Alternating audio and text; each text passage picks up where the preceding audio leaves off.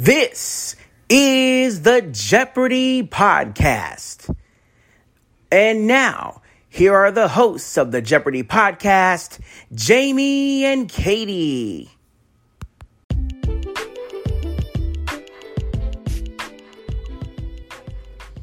Hello, everyone. This is the Evil Chocolate Cookie bringing you another bonus episode of the Jeopardy! Chronicles. I think these bonus episodes are going to happen on weekends, and each one is going to be different. Like Saturday will probably be Spotlight, and then today being Sunday is going to be from the Strategy Corner. I think it's what I'm going to call it. And the Strategy Corner is aimed at people like me who are not only, you know, viewers and huge fans, but hopeful future contestants. So today we're going to be talking about the first step in the audition process at all, which is to take the test. Now, there is really no strategy for the content of the test itself, because you never know what you're going to get. But there are some strategies for preparing you, yourself to take the test in general and to, you know, not freeze up. And the, I think the test being online will make your life a lot easier, because you don't have to look around at all these people who are, you know, sitting there with the test thinking, oh God, these people are going to outperform me. All you have to do is sit there and look at the computer and read the questions, or listen to the questions if you can't see, and, you know, answer them. But the big thing about taking the test is to not freak. I know that's a lot easier said than done, because, hey, you're taking the test, you're trying to get on Jeopardy, for Pete's sake.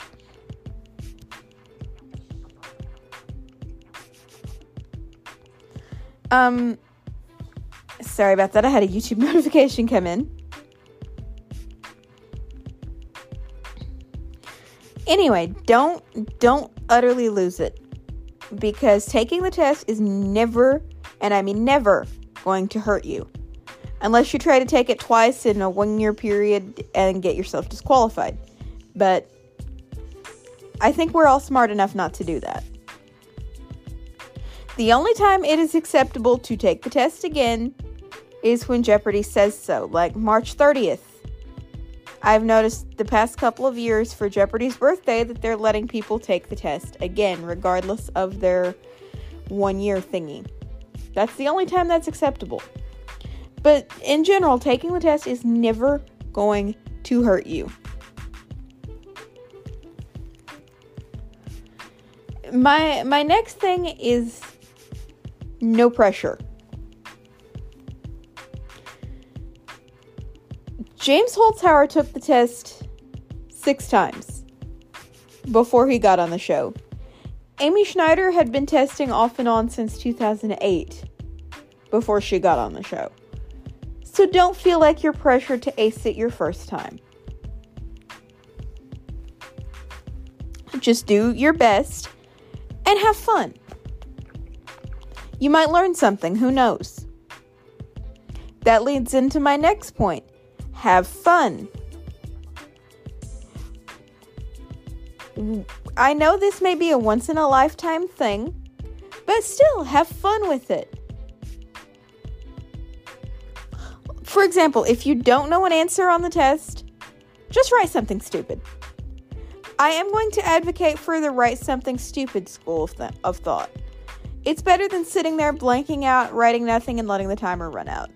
You're going to get it wrong anyway if you don't know the answer, so why not have fun? Like, um, I got some question about the governor of New Jersey one time, and I wrote, uh, let's see, what did I write? I think I wrote Mickey Mouse or something like that. I just, I didn't have a clue, so I wrote something dumb.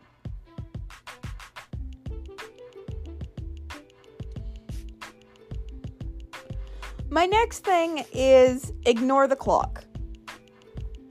While, yes, it's true, you only have fifteen seconds to answer every question, don't stare at the timer. That is going to hurt you. Big time. You're going to get caught up in the amount of time you have left, and you're going to forget to answer the question.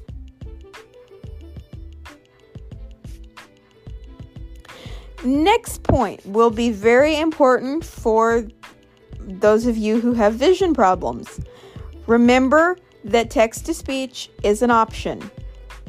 When you go in to take the test, there's a button right on the screen that says Enable Text-to-Speech.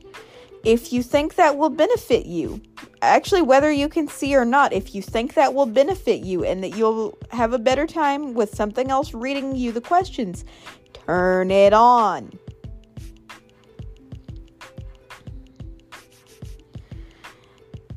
Another big thing is not to try to worry too much about keeping track of your score.